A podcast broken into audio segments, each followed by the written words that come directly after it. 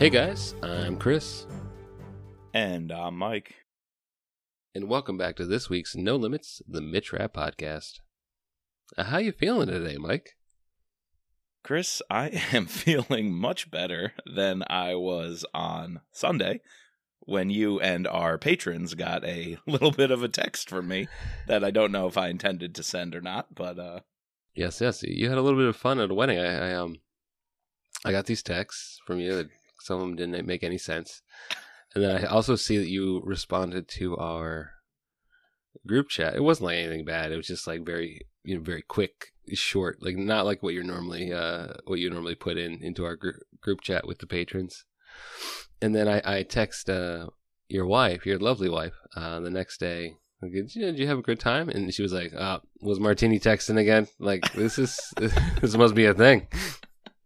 Yeah, let's let's explain to the people here. This was uh, a wedding for one of my best friends, fellow Eagle Scout growing up on Long Island. Got to go back, see my parents, see my friends from high school, and we had quite a good time at the wedding.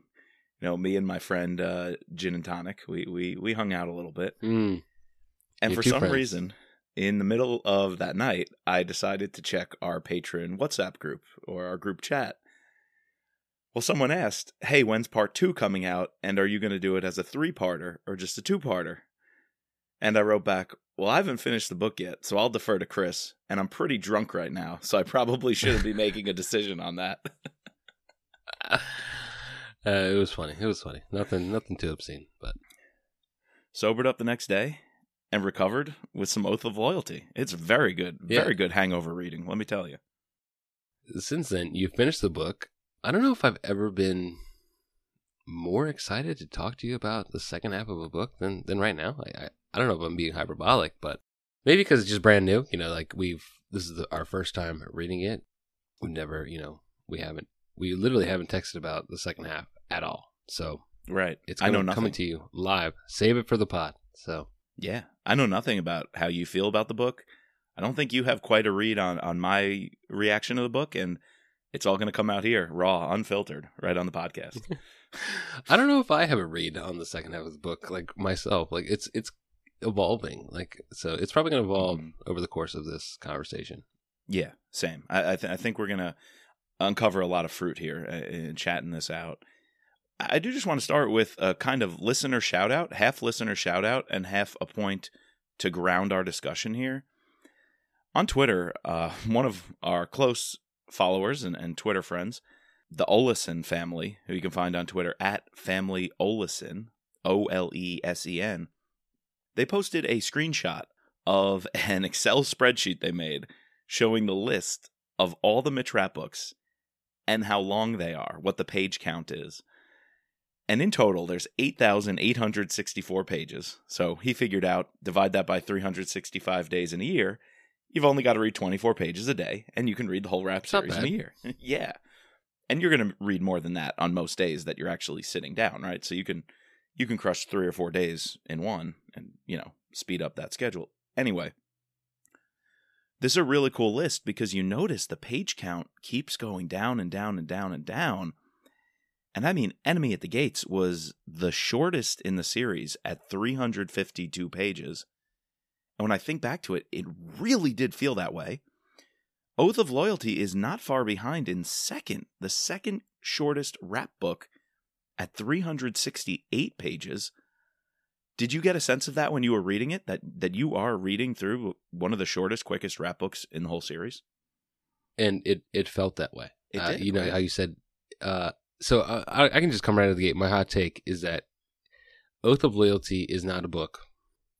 It is one giant epilogue from Mm. Enemy at the Gates. You know, and I, it's a little bit hyperbolic, and I, I, not to say like it's a, it's in a sense that is a bad thing, but I think we're gonna we're gonna hash out some things over the course of our conversation to sort of like. I wanted more. There there was some some meat left on the bone, Yeah. and to me, part of part of the story just didn't feel like super committed to the story. It, it felt almost like he just wanted to wrap up whatever loose ends were from Enemy at the Gates and kind of do a reset. I I don't know if you dropped our pod our conversation with uh, the redneck of reason. We had a, a nice conversation with a with a listen with um, a fellow Rapp enthusiast, and you know you hadn't read the read the second half, so I, I was able to do a little bit of five minute spoilers with him, and I sort of said the same take that it just it felt the shortness to me. I I've never and you know Brad had mentioned this in our conversation with him how he's I, I don't I, I don't know if all readers are doing it. Did, did you kind of feel this within the blood as well, like the shorter chapters? Uh, I know like Jack is trying to do his own thing, and you know, but are more and more. I'd be interested to like go and actually do a deep dive into some of the these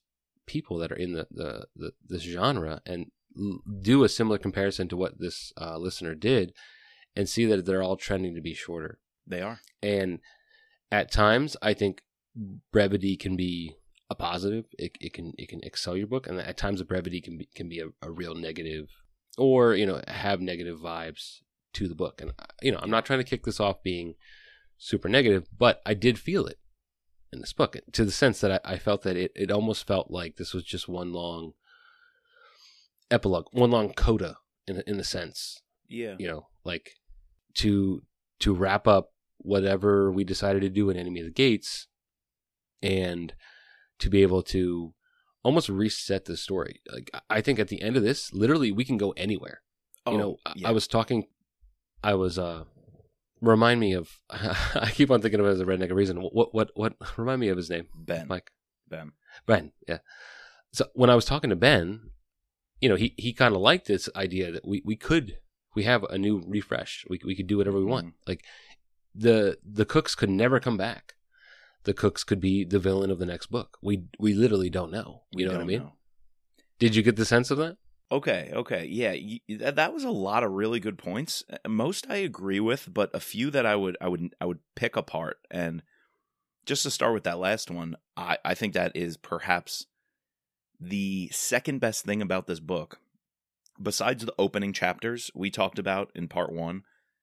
How we absolutely love the first fifteen chapters, and to me, that is bar none Kyle's best writing.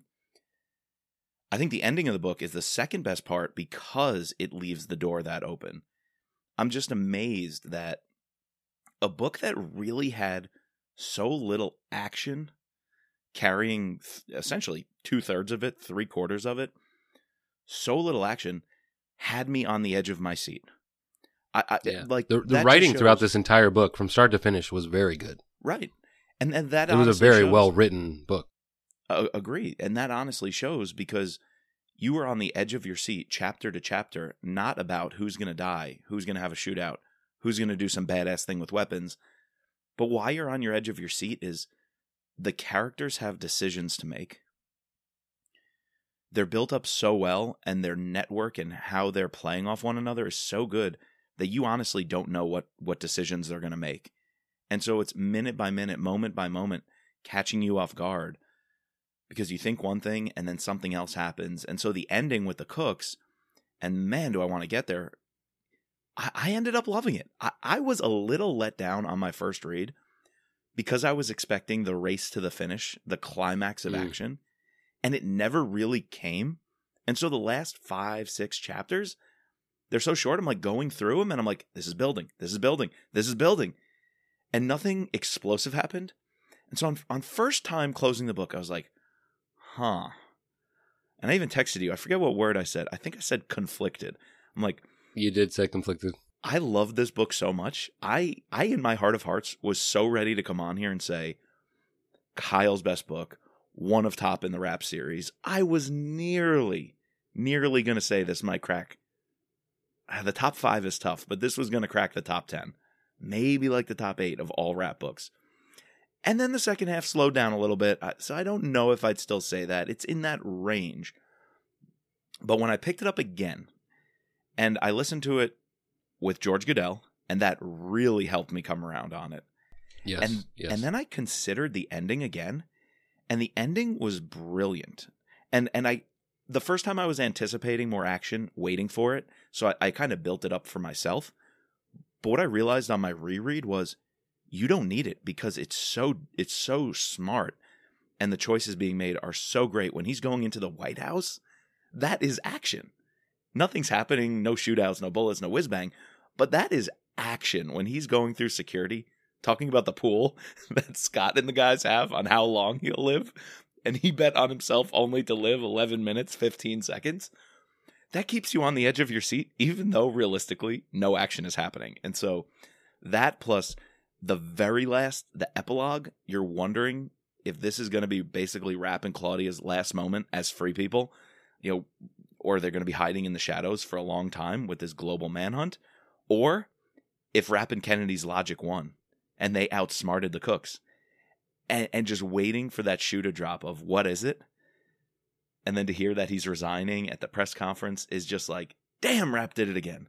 Rapp and Kennedy, they did it again. Even Joe Maslick did it again by anticipating Jane Hornig.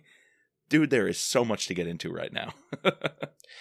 Yeah, and they did it. I guess you know on first read, I had a similar or first like listen and, and thinking about it. I had a similar thing to you. I was like, wait, that's it. mm-hmm. I, want to say I was let down. I, was just confused because I guess I again I was building it up because you know he had said this is a three book arc, and so the first was like setting up the cooks. The second one was like, all right, something's gonna happen with the cooks. Like one of them's gonna die like even after we had you know gotten halfway through like you know legion's gonna not renege on on Rapp's deal and then that maybe that's gonna then cause one of them to have to get revenge right and then then it doesn't and i'm like okay what's the next book going to be about? You know Mhm, that's like the worst thing we can do is like always like all right we finished this one. We can't enjoy it. We need to know the next the next thing. But i guess that that's a good sign of a good series because we we want what's next right?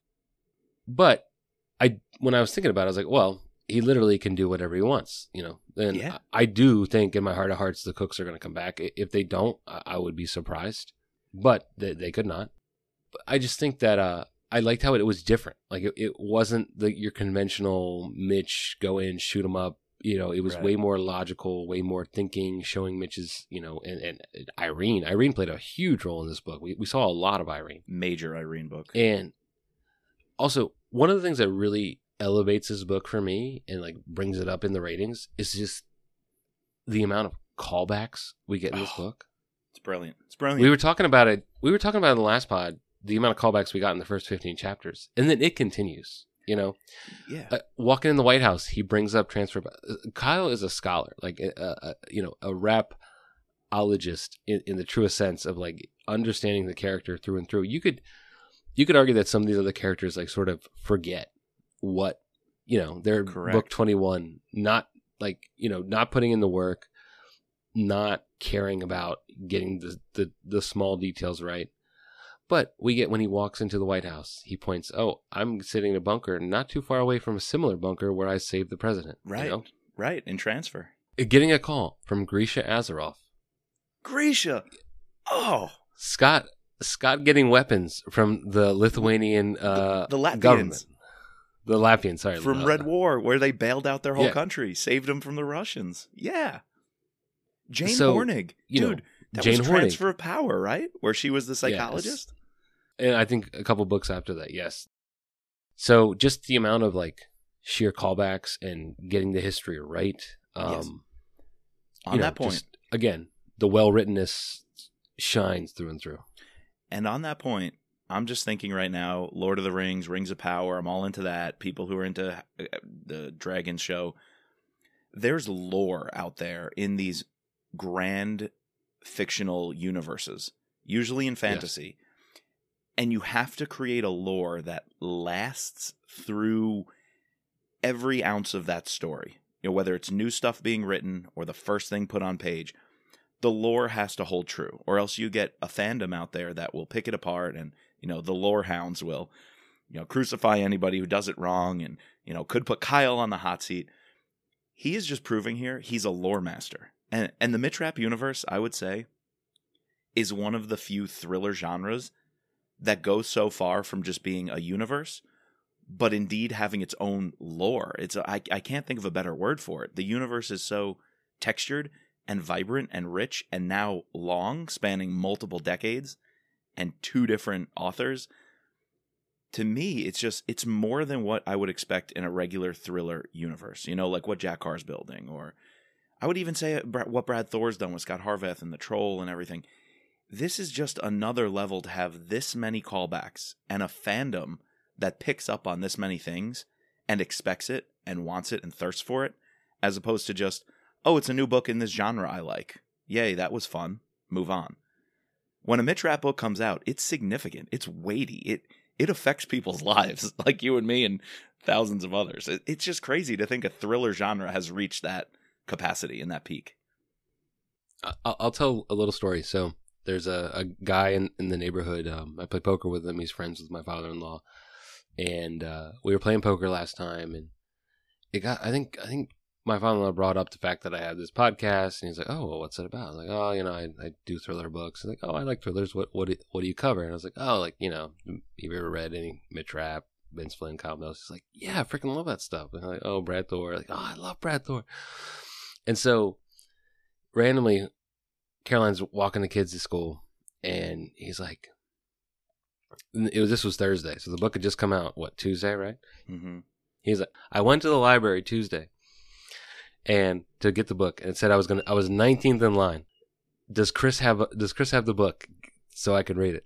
Uh, I was like, yeah, of course. Like, uh, so I dropped him off my arc. Uh, I also I dropped him off the In the Blood arc, um, and the um, Rising Tiger arc, and then he sees me two days later at church, and he's like, you know, I I'm reading, and Mitch, Mitch is just killing killing guys through the house in uh what they were in South Africa, and I just I felt like a warm blanket was coming over me. I was like, oh, this is great, and you know, just like meeting and interacting with people like that, you know, the people like in our patrons, uh, in our in our, dis- in our, our our conversations, you know, this universe it means something to people. You know, it's it just like it, it, it's it's it's great. And the fact that he told that to me, and when he said it, I I just felt good. Like I felt good that I was able to we were able to share in this experience. Um, I'm able to share it with you. So yeah, no, I just I felt like that was an appropriate time to tell that story. I love. So shout out to to to to the Morgans. So Kyle, you have given us all of that and more. You have done something so special for all of us. Please keep it going. An oath of loyalty is absolutely up there and worthy of being on that list. And who knows how I'm gonna feel about this later on, but right now I'm gonna say this is Kyle's best book. Kyle's best Mitch Rapp book. Really? Yeah, I I I can confidently say that. I don't think it's his best action writing cover to cover, but th- it, in what it's doing and the scope of what it's presenting and doing for the universe and the series, I think it's his finest. I think it's his most well written outside of the Survivor, where he was trying to emulate closely Vince. align with with em- emulate Vincent in a sense.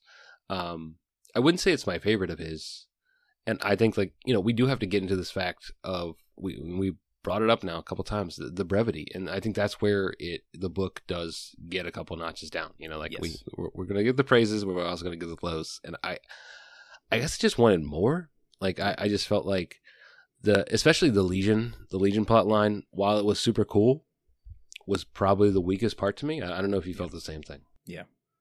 Yeah, something that's on the back of the cover. The fact that like this this is it, it's the first you know it's in the the second part of the of the book jacket, the second uh, paragraph. All right, this is going to be the the main driver of the plot. First of all, we covered almost the first half, first third of the book, not even mentioned. We we completely forgot that Legion was supposed to be in this book, right? We didn't even know. It was, uh, yeah, they existed. Yeah, or it existed.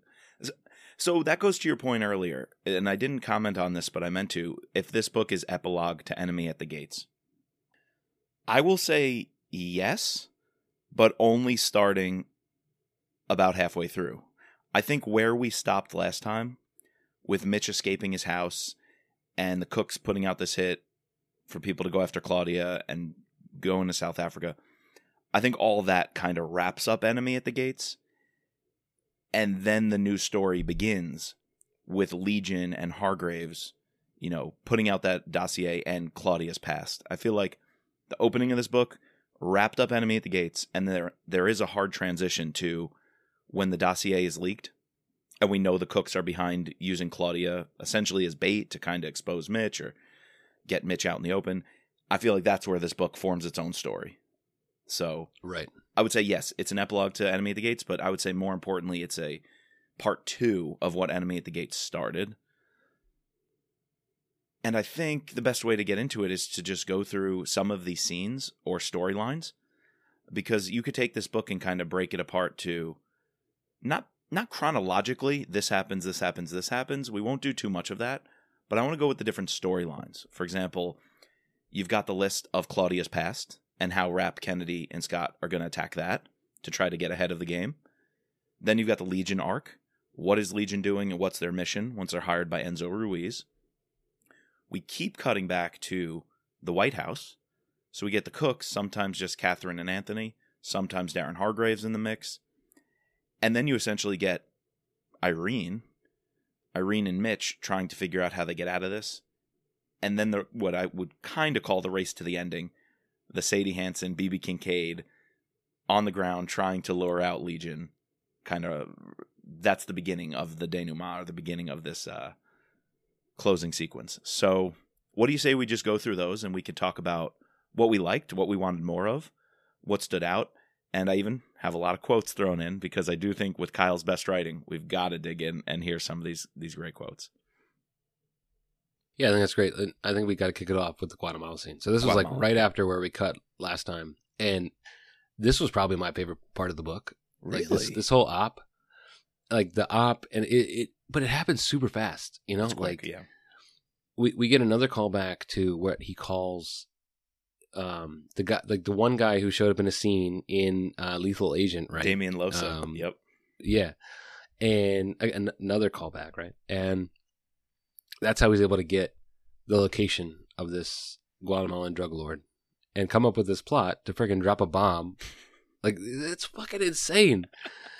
And you know the scene of the description where like they're they're jerry rigging this bomb this you know latvian you know probably ex-russian um you know surplus.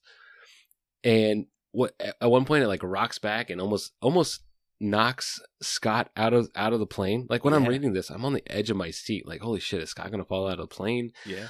and then it goes out and then you know it, it eventually you know takes out the guy. I, I found myself both wanting more.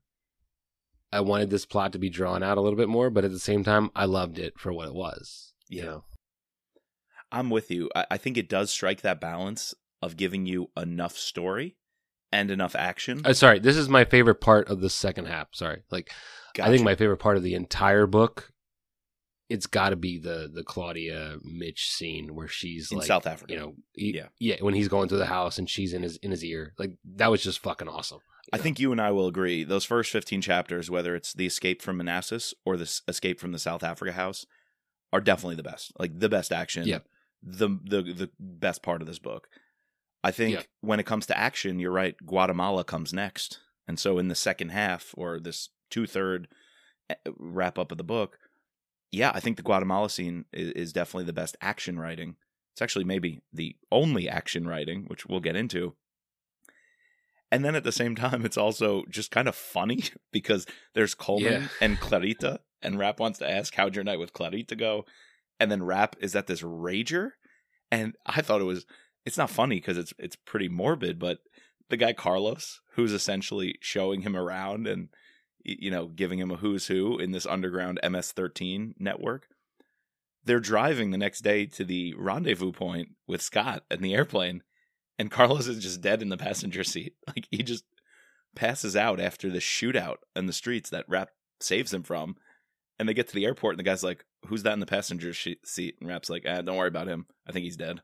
yeah he hasn't move moved in 15 minutes yeah it's really morbid It's morbid. It's dark, but it's kind of that Rap dark humor you grow to expect. And then the slapstick with Scott and this woman Clarita, whoever she was that he was with, embedded in MS-13.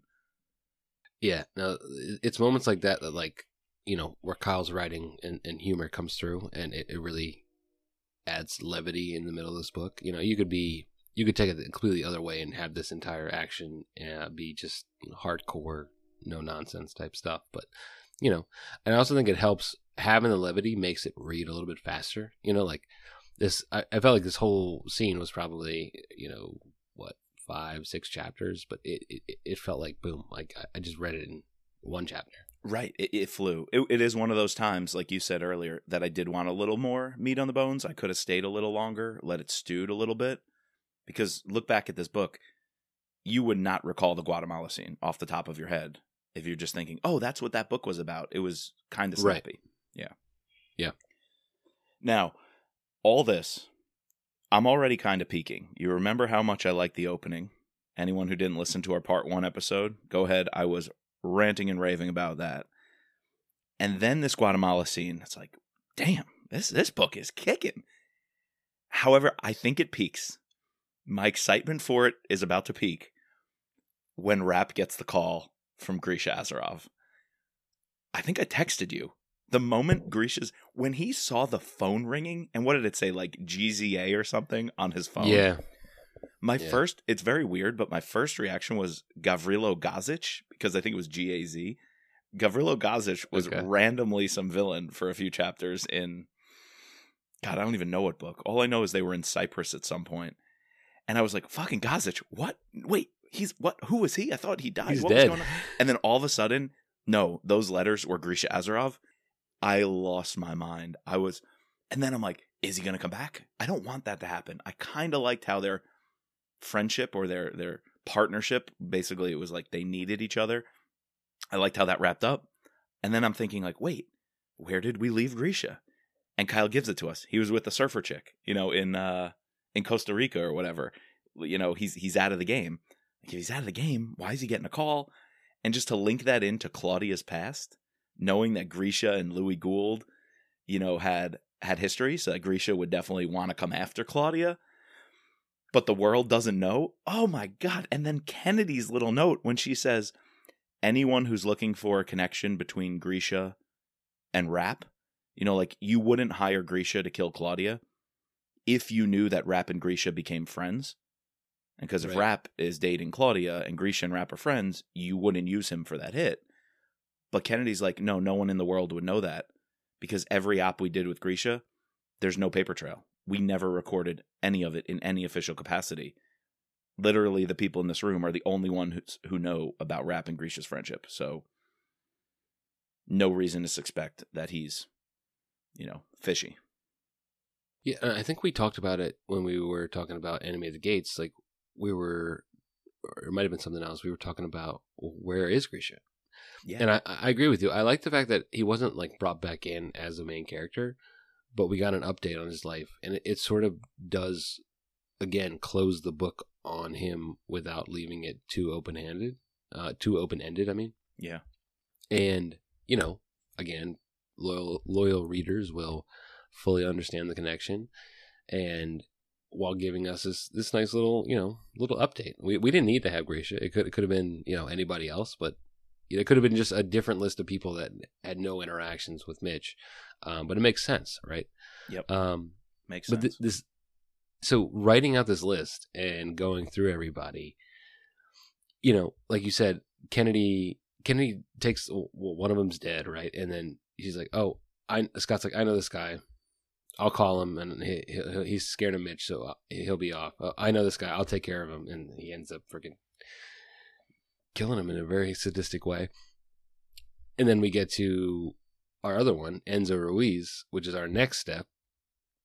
Uh, and so Mitch has to take care of that. Just I like this, you know, going through the list and like Kenny's able to pretty much either come up with a plan or call up and and take care of all these all these players almost immediately, right? Yep. Uh, except for Enzo Ruiz, which you know leads us to our next, um, you know, Mitch storyline. They all like have different roles. So Kennedy right there calls one of the names and says, "Hey, do me a favor. If you get this dossier and you get a hit, call me up and say you're going to take the job because by taking the job, they can maybe delay the hiring Right. of an assassin and because they have somebody on the inside. And so Kennedy's using her, you know, vast connections from this job.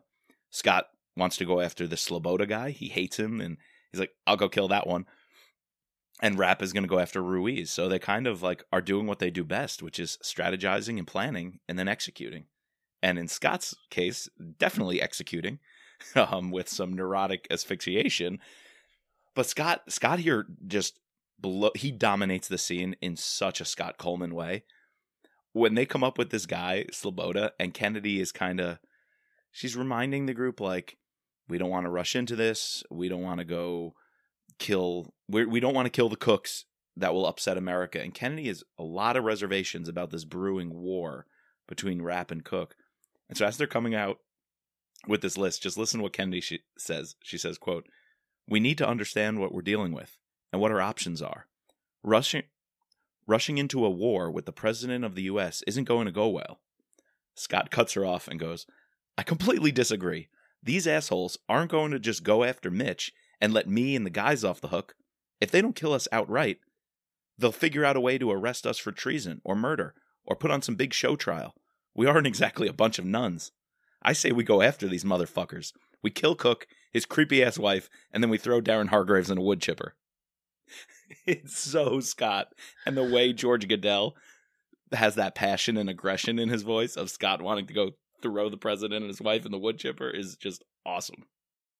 See, I thought this kind of came out of left field from Scot because he, he's normally so reserved and like the quiet killer. Did you agree with me and Ben that we thought that Scot's kind of gotten a level leveling up over the course of the years? In in the sense, you know, I guess if you really think back to term limits, you know, he was obviously the guy, the orchestrator of that crazy, you know, s- s- plot scheme, actually executed senators and congressmen. So if you think about that, then it, it makes complete sense, right?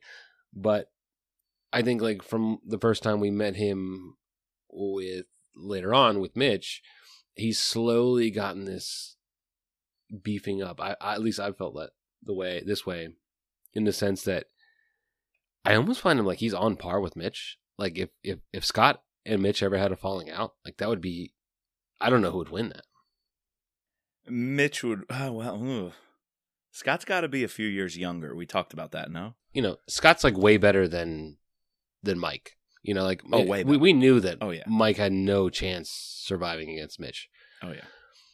but I, I would put Scot up there with Grisha, and you know, obviously Grisha got got I guess did best him. He so maybe that takes him down takes him down a peg. But I don't know. I would have a hard time picking you know Scot versus Yeah. versus Mitch. Yeah, well, that's true. But but here's what I'll say about Scot's arc.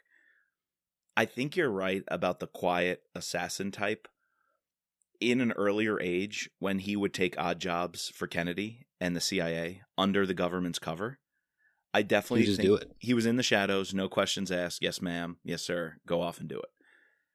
I will say, however, with his private contracting business and not really working for the government for the last couple of books, I mean, just think Enemy at the Gates.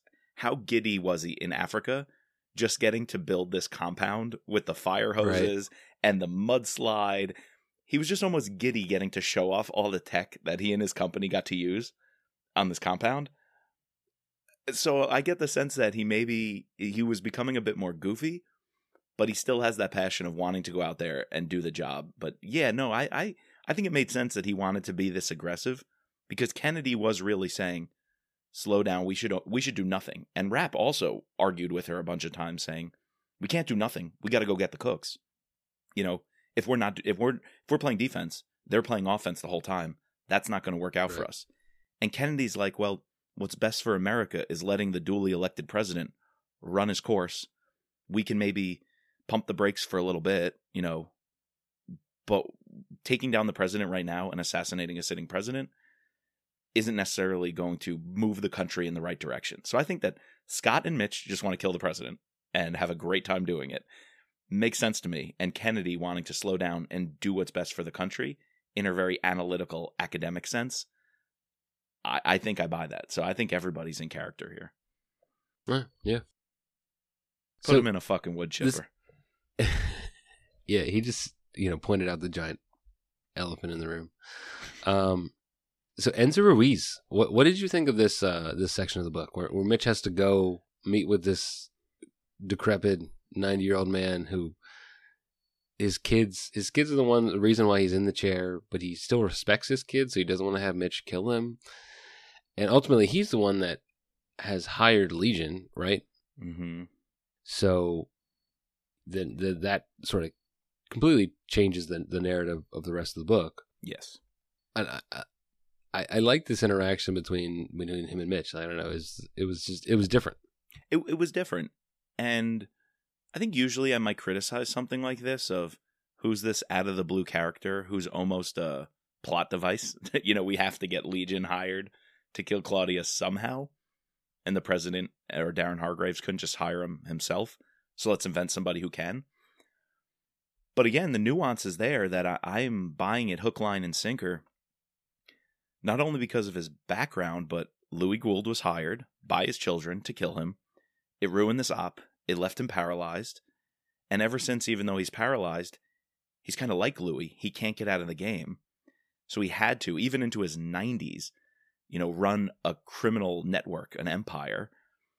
And so I think, yeah, I I, I kind of like that backstory. It almost felt a little Flynnian, you know, in the fact that we're getting this backstory of a character who's gonna die that chapter, but that Right. character represents this old timey assassin who can't do it physically, but is still gonna stay in the game with his connections and still run the, this this empire.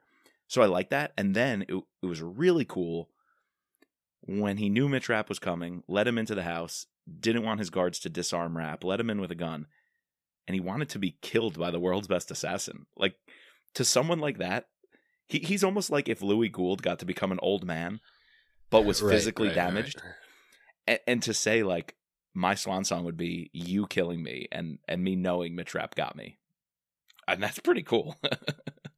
Yeah. No, that that, that was a, a cool little tidbit. Yeah. And another callback to Jordi Cardenas, the Spanish guy they meet at the airport. He was the head of security in Spain.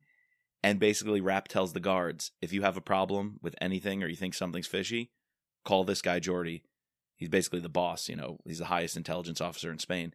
He'll clear everything and say there was no foul play.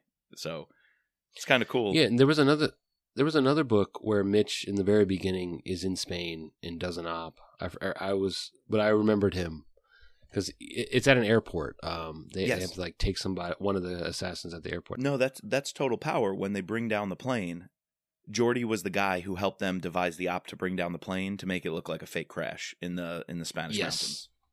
Yes, yes, yes, yes. So yes. name dropping him there is also pretty cool. Yes. So Legion, to me, this is a big change because Rapp doesn't know who Legion is, which I want to ask you a question about that in a minute. But Kennedy, this is where I really bought into Legion. I wasn't tracking too much with Legion at first when it's dropped to Rapp and who they are. But when Rapp takes it to Kennedy and Kennedy's like face goes blank and she's just like I think she even says this is the worst case scenario. Legion's a real threat. Uh, to me, when Kennedy says that and has that reaction, you know shit's happening. So I, I feel like Kennedy's reaction here is what brought Legion up a little bit in my book. Yeah, my biggest pet peeve was I, I would have thought that Mitch would have known who Legion was. Right. Uh, I, I, I don't think he's he's he's still super active in the game. He knows people are out to get him.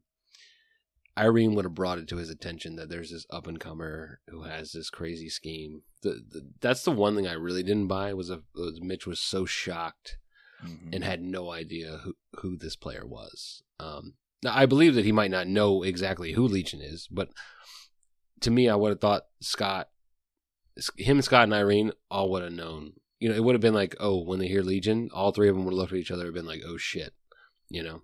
I agree. Eh, There were two lines of dialogue, something along the lines of Rapp doesn't keep up with all these new trends. And we know Rapp doesn't do technology and Yeah, he doesn't like, keep up that- with that what the young sense. kids are doing. This is not a trend. This is not a trend. Right. And when it's in his domain, like I get that he won't keep up with social media or whatever, like Anna talking about an app or something or a band. Like, no. But when it's in his wheelhouse, it's in his universe of private assassins, I feel like he would know. He'd have to stay up to date on that. Yeah, and I I also feel like Legion would have known who Mitch Rapp is. Dude, mm, unfortunately, when Legion had no clue who Rapp was and was kind of put off or tricked by his, uh, what is his name? Mitch Burnham or whatever it was. Mitch Burnham, yeah, yeah. I was a little put off by that, but then again, it kind of has become this running. I don't want to call it a gag, but this running um, fallacy in the Mitch Rapp universe that no one recognizes him. It's like separation of power happened. He was exposed on live TV. Everyone knew he was a CIA, you know, black ops guy. His face was put out there. This happened. Anyway, maybe it's a generational thing. That's so long ago now. New private assassins for hire or killers won't know him, but I have a hard time believing that. So yeah, I I I got a little PO'd by that, but then I just filed it under the separation of power never happened trope that's been running through the Mm. entire series ever since. And I was like, oh, okay, it's a problem. Move on. Yeah. See, the thing to me though is that you know Louis Gould knew who Stan Hurley was, and Right.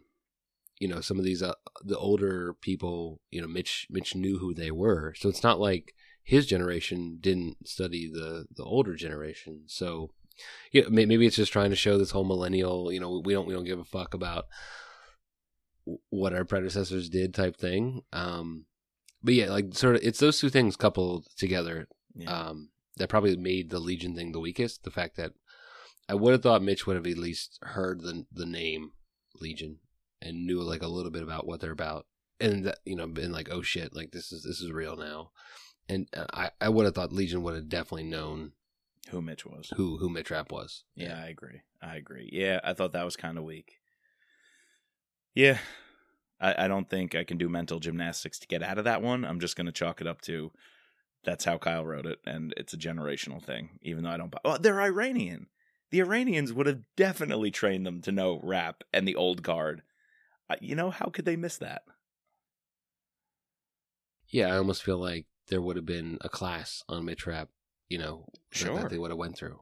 He's you know, definitely in the class textbook. about all. Yeah, you know, so He, he I don't know, it's one of those suspension of disbelief type things. yeah, exactly. Yeah, yeah, yeah. yeah.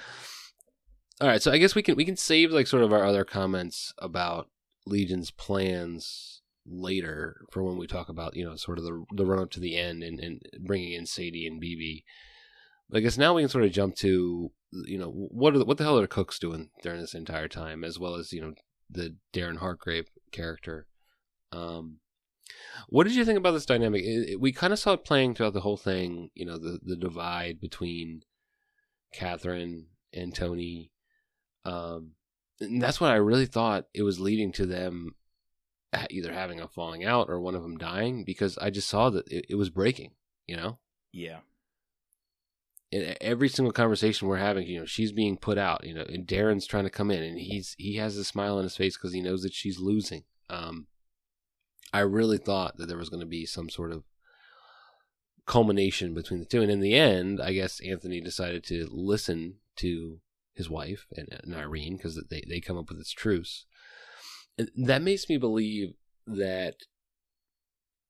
Maybe we can save it till later, but do do you think since Catherine made this truce with Kennedy, do you think that she would come back as a villain and break the truce? Yeah, we're gonna have to maybe do some speculation here. There's so many ways it can go. I I kind of feel like you. The Cook's relationship the whole time is simmering, simmering, heating up. I did expect it to boil over in this book, but we were left. I think you know the top was still on the pot, even though the water and the steam is really boiling underneath. And I- do think that's an opportunity in next book. Yeah, this epilogue really, really changes things, but I, I think it's an opportunity in next book to fucking blow the lid off. I think this whole thing is going to boil boil up between the two of them and explode. So, some unresponsible or irresponsible speculation right here. We know Catherine a few times throughout the book was hinted at that Anthony is kind of standing in her way. Like while he's Yes. president, if he's not campaigning and if he doesn't win the next election, it doesn't just hurt him, it hurts them. And it, and it really hurts her because she's supposed to come after him. And if he's a loser politically, there's no chance for her. Which I think puts her in a really interesting position that if she doesn't love him, doesn't care about him personally, and really is the diehard that we're led to believe she is, I think she has to kill him. I mean, I told you irresponsible speculation, but when Anthony says when they're arguing, quote, if Legion manages to get me, I'd imagine you'll end up being behind my desk. To me was one of the most telling, important lines in all of their dialogue, which is, holy shit. Catherine could really benefit from something, be it tragic or an assassination, whatever, to Anthony. Catherine could really ride the coattails of that. She can get the sympathetic wave and walk into the White House. I mean, all that's changed by the epilogue when he resigns. And, and obviously, she's pissed at a resignation because, and she even says towards the end, you dying and being killed by Mitch would be great for me and the cooks and their power. But you resigning does nothing for us. It takes us out of the game. It, it, it politically removes us from the equation, which makes me think I know that you said that there's this disease or whatever. She might have a personal interest in speeding up that disease. Or while the vice president is serving as active president, finishing the term, if Anthony dies, she could be a shoe in for the vice president to say, I was just a placeholder. Catherine Cook really is the standard bearer. Let's put her up in the next election. Uh, does she have to kill him for that to happen? Or if he resigns for medical reasons, can she still go politically and stay and remain politically yeah. active? Or does this resignation being medical, the world thinks, does that remove her as well? You you saying that laying that out actually it changes how I feel about the ending a little bit because right, right so Kennedy I, I, guess we're we're jumping ahead here but it, it, it makes sense to talk about it. Kennedy and her made this truce, but Rapp and Cook made a truce, right? And it's a little bit different than what Kennedy and and Catherine their the, their truce they made, right? They, her her hers was all about we're going to start up the the whole you know you leaving each other alone and you know just we're we're going to go back to what we decided at the beginning of the book. It never included the, this this whole caveat of Anthony has to resign in order for him and Mitch to have have have the truth that they want. So uh, actually, I could see now it, it makes complete sense now, right? That Catherine's going to be pissed at the start of the next book, and she's going to be the villain. You know, wh- whether it's yeah, she kills she kills Tony, r- tries to rise to power, and she's now the main antagonist with Rapp. Um, yeah, no, that that's exactly what I'm thinking now. I, I don't know. That, does that make sense? No, it makes complete sense. And another layer here, like you said earlier at the opening, this book leaves you having no clue what comes next. How about this? Her idea of a truce was let's sacrifice Rapp. And she said, if you can get Rapp out of the way, I will accept you and your team and your people to come work for us. And you'll actually get to promote your vision of America. You might hate us, but we both love the country in different ways. So if you work with us, you have a chance to steer us and guide us towards your vision. And Kennedy so far has been sympathetic to this idea of let the cooks be the cooks temporarily, because we'll get over this, we'll get out of this, and America will still stand. But if there's assassination, if there's revolution, th- then America will not stand. So was she taking serious? It was obviously before the whole resignation plot, but do you think she would have taken seriously Catherine's idea of get Mitch out of the picture and then you can come and save America? I think I think she even says at one point like would you what kind of patriot? I think I have the quote here. Yeah. What kind of patriot would you be if you sold out your country for one man? Well, that's what Mike Nash tried to do. He sold yeah, out exactly. his friends to do what he thought was saving the country and keep, you know, keeping the American government rolling. Irene, his best friend. Yeah, Irene is in the same dilemma now. You you know the, the your Her best brother, friend Mitch, uh, your you brother know. essentially, the, the one you took under your wing. Do you try to keep America going, or do you let him play out his passions and get revenge? You know, like where is this headed? I think Irene took the truce, but knew deep down that she was going to be able to Maneuver. sell something to Mitch and, and maneuver in a way that wouldn't cause Mitch to have to die. Um, you know, Irene's always calculating. Um, but I think Catherine sort of. I, I think they they came they, they agreed on a truce, but maybe they didn't agree on the same truce. you know, Exactly, they didn't. That makes sense. They didn't, Yeah. right. And they had a really good discussion about the nature of power. I think when when Kennedy was kind of sweetening Catherine up in that limo, trying to say like, "Let's make a truce." Oh, she even says like, "These foolish men in our lives," you know. Let's right. women to woman deal with these foolish men and their petty things. And Catherine's like, "Hell no, this is dead serious." You know, this this is this is real serious because this is power. We're talking about the future, and the way they differ on their ideologies, I feel like goes from Kennedy's approach to be friendly in shaping this truce, all of a sudden just degrades, and then they have that conversation about power. Does absolute power corrupt absolutely?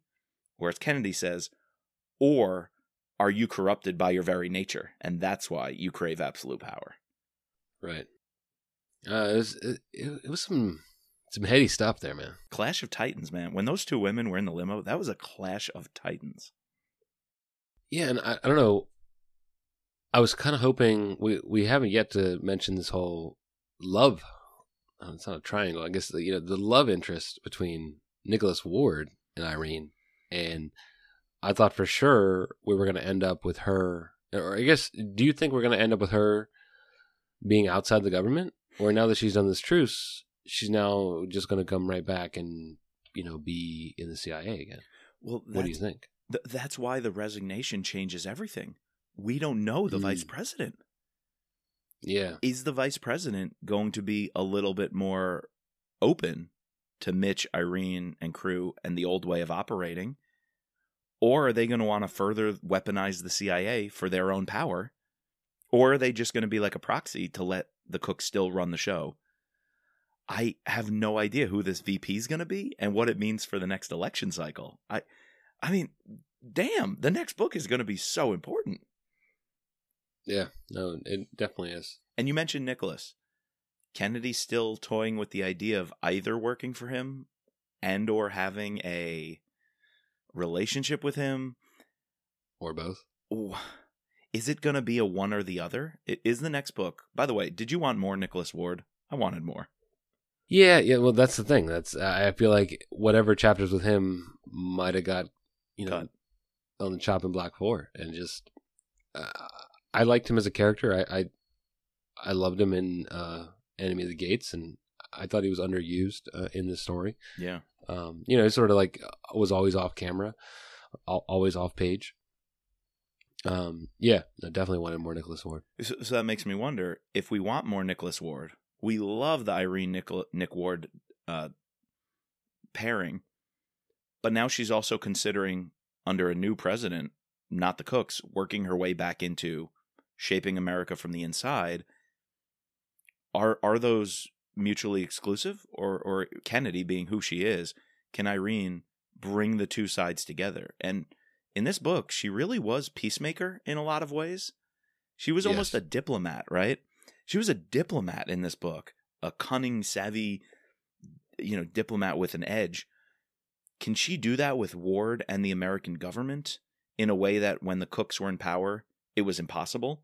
That now with the new VP and or next president after the VP, is there a way for her to bring these two worlds closer in line that promote her vision of America instead of you know putting a wedge between them? Because there was a wedge between Nicholas Ward and the Cooks. Can she now show what the American government can do with someone like Nicholas Ward and all of his resources if they're working towards the same goal? I think if anybody's capable of that it's Irene Irene is president. That's a that's an outside possibility, man. We've talked about that. Again, irresponsible speculation, but you think it could be this soon as in the next election cycle? I don't know. I don't know. She's definitely more of like a Secretary of State candidate, like for sure. Um, and she was showing like it, it in this book, you know, just with her ability to understand the geopolitical landscape, understand the domestic landscape of everybody's actions and come to you know level-headed conclusions and and, and find plans you know her, her crazy plan ends up working right um yeah no i this was a good irene book hands down Oh, absolutely. Man. All right, so what are we wondering for the next book? What will Irene choose to do? Who is this vice president? How the heck is that going to go? Are the cooks going to fade into the distance like Christine Barnett just pop disappeared? Is- yeah i hope i hope not I hope not. Is Catherine still going to angle for the White House? Is Anthony going to renege on his res- uh, resignation? I mean, it's possible. He could say he's cured of whatever disease it is and stay in power. Are Mitch, Claudia, and Anna as safe as we maybe are led to believe? Like the final line of the epilogue is everybody's going home. Is that true? Is it going to be all all roses back to normal that they can live out their life? There, oh man, there's so many questions. yeah no there, there's a lot of good questions the sign of a good you know good book leaving us with with some key key cliffhangers Oh, totally.